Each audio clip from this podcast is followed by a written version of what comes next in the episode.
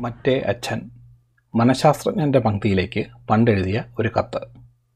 പ്രിയപ്പെട്ട ഡോക്ടർ സ്ത്രീകളുടെ മനസ്സ് ഒരു പ്രഹേളികയാണെന്ന് മനസ്സിലായി തുടങ്ങിയത് ഒമ്പതാം ക്ലാസ് മുതലാണ്.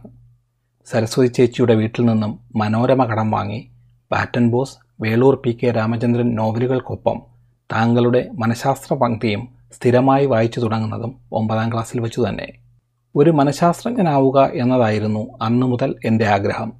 പിടികിട്ടാതെ വരുന്ന പല സങ്കീർണ പ്രശ്നങ്ങളും പ്രശ്നഹേതുക്കളായ സ്ത്രീജനങ്ങളുടെ മനോവായന നടത്തിയാൽ തീരുന്നതേയുള്ളൂ എന്ന തിരിച്ചറിവായിരുന്നു മനഃശാസ്ത്രജ്ഞനാവാനുള്ള ആഗ്രഹത്തിന്റെ മൂലകാരണം. കാലം കഴിയവേ പെൺമനസ്സിനെ വായിച്ചെടുക്കാം എന്ന അമിത ആഗ്രഹങ്ങളൊക്കെ ഉപേക്ഷിച്ച് ഞാനൊരു എഞ്ചിനീയറായി തീരുകയും അത് കാര്യമാക്കാതെ കല്യാണം കഴിക്കുകയും ചെയ്തു. താങ്കൾ കൈകാര്യം ചെയ്യുന്ന ഡോക്ടറോട് ചോദിക്കൂ എന്ന പങ്ക്തി ഭാര്യ കാണാതെയാണെങ്കിലും ഇപ്പോഴും ഞാൻ മുടങ്ങാതെ വായിക്കാറുണ്ട്. ഇനി കാര്യത്തിലേക്ക് വരാം. കഴിഞ്ഞ ഒന്നര മാസമായി എന്നെ അലട്ടുന്ന പ്രശ്നത്തിന് താങ്കളുടെ പങ്ക്തിയിലൂടെ മറുപടി കിട്ടാനാണ് ഈ കത്തയക്കുന്നത് ദയവായി എന്റെ പേരും സ്ഥലവും വെളിപ്പെടുത്തരുത്. ഇനിഷ്യലും സ്ഥലപ്പേരും പോലും വയ്ക്കരുത്. പ്ലീസ്. താങ്കളുടെ മാസിക വായിക്കാത്തവരായോ? ഈ കഥ അറിയാത്തവരായോ? എന്റെ നാട്ടിൽ അധികം ആളുകളില്ല എന്ന് ഓർക്കുമല്ലോ. ഡോക്ടറെ വിശ്വസിക്കാം എന്ന വിശ്വാസത്തിൽ ഞാൻ പ്രശ്നത്തിലേക്ക് കടക്കുന്നു. കാറ്റും മഴയും മാറാതെ നിന്ന വൈകുന്നേരങ്ങളിലൊന്നിൽ ഓഫീസിൽ നിന്ന് മടങ്ങിയെത്തിയ എന്നെ കണ്ടിട്ട് മൂന്നര വയസ്സുകാരൻ വിളിച്ചു പറയുകയാണ് അമ്മ മറ്റേ അച്ഛനല്ല ഓഫീസിൽ പോണ അച്ഛൻ വന്നു. സത്യം പറഞ്ഞാൽ ഇതിലെന്തെങ്കിലും പ്രശ്നമുള്ളതായി എനിക്ക് ആദ്യമൊന്നും തോന്നിയതേയില്ല. ഓഫീസിൽ പോയ അച്ഛൻ വന്നു എന്നാണ് ഞാൻ കേട്ടത് തന്നെ. പിന്നീടുള്ള ദിവസങ്ങളിലാണ് ഓഫീസിൽ പോയ അച്ഛൻ എന്നല്ല മകൻ പറയുന്നതെന്നും ഓഫീസിൽ പോണ അച്ഛൻ എന്നാണ് പറയുന്നതെന്നും ഞാൻ മനസ്സിലാക്കുന്നത്. ഈ തിരിച്ചറിവിന് ശേഷവും ഓഫീസിൽ നിന്ന് വന്നു കയറുമ്പോൾ മകൻ പറയുന്ന അസംഖ്യം കഥകളിൽ ഒന്നിന്റെ തുടക്കം എന്ന് മാത്രമേ ഞാൻ അതിനെ കരുതിയുള്ളൂ.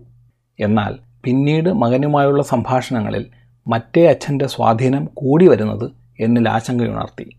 ഡോക്ടറുടെ അറിവിലേക്കും പൂർണമായ രോഗനിർണയത്തിനും വേണ്ടി മകനുമായി മറ്റേ അച്ഛൻ സംബന്ധിയായി നടന്ന സംഭാഷണങ്ങളുടെ ഒന്ന് രണ്ട് ഉദാഹരണങ്ങൾ എഴുതാം.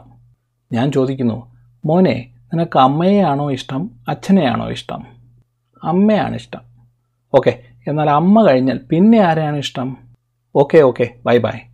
അതല്ല മോനെ അച്ഛനെ ഇഷ്ടമല്ലേ? ആ മറ്റേ അച്ഛനെ ഇഷ്ടം. ഇതാ വേറൊന്ന്. ഞാൻ മോനോട് ചോദിക്കുകയാണ് മോനും അമ്മയും അച്ഛനും കൂടി ഇന്ന് എവിടെ പോവും?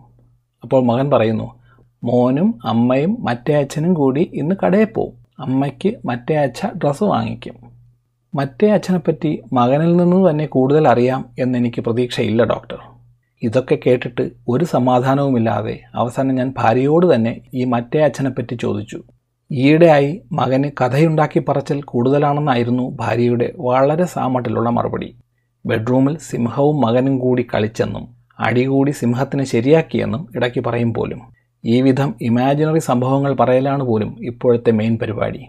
എന്നാൽ ഇത്തരം സിംഹകഥകളൊന്നും മകൻ എന്നോട് പറയുന്നില്ലല്ലോ എന്ന് ഞാൻ പറഞ്ഞു നോക്കി. ഇതൊക്കെ എന്നോടും പറയാറുണ്ടെന്നും കേട്ടിട്ട് അധികം മൈൻഡ് ചെയ്യുന്നില്ല എന്ന് കണ്ടിട്ടാവണം നല്ലവണ്ണം മൈൻഡ് ചെയ്യുന്ന പുതിയ കഥകൾ പറഞ്ഞു തുടങ്ങുന്നത് എന്നുമാണ് ഭാര്യയുടെ വിശദീകരണം. സാർ എന്റെ ഭാര്യ പറയുന്നതിൽ എത്രത്തോളം സത്യമുണ്ട്? സംശയരോഗി എന്ന് മുദ്രകുത്തപ്പെടാതെ ഭാര്യയെ തല്ലാതെ വീട്ടിൽ രഹസ്യമായി വീഡിയോ ക്യാമറ സ്ഥാപിക്കാതെ കോയമ്പത്തൂർ പോകുന്നെന്നും പറഞ്ഞ് അല്ല കാലിഫോർണിയയിൽ പോകുന്നെന്നും പറഞ്ഞ് വീട്ടുപരിസരത്ത് ഒളിച്ചിരിക്കാതെ ഈ പ്രശ്നത്തിന്റെ കുരുക്കഴിക്കുന്നത് എങ്ങനെയാണ് ഡോക്ടർ? അങ്ങയുടെ വിലയേറിയ മറുപടി അടുത്ത മാസം പ്രസിദ്ധീകരിക്കണമെന്ന് അപേക്ഷിച്ചുകൊണ്ട് നിർത്തട്ടെ. താങ്ക്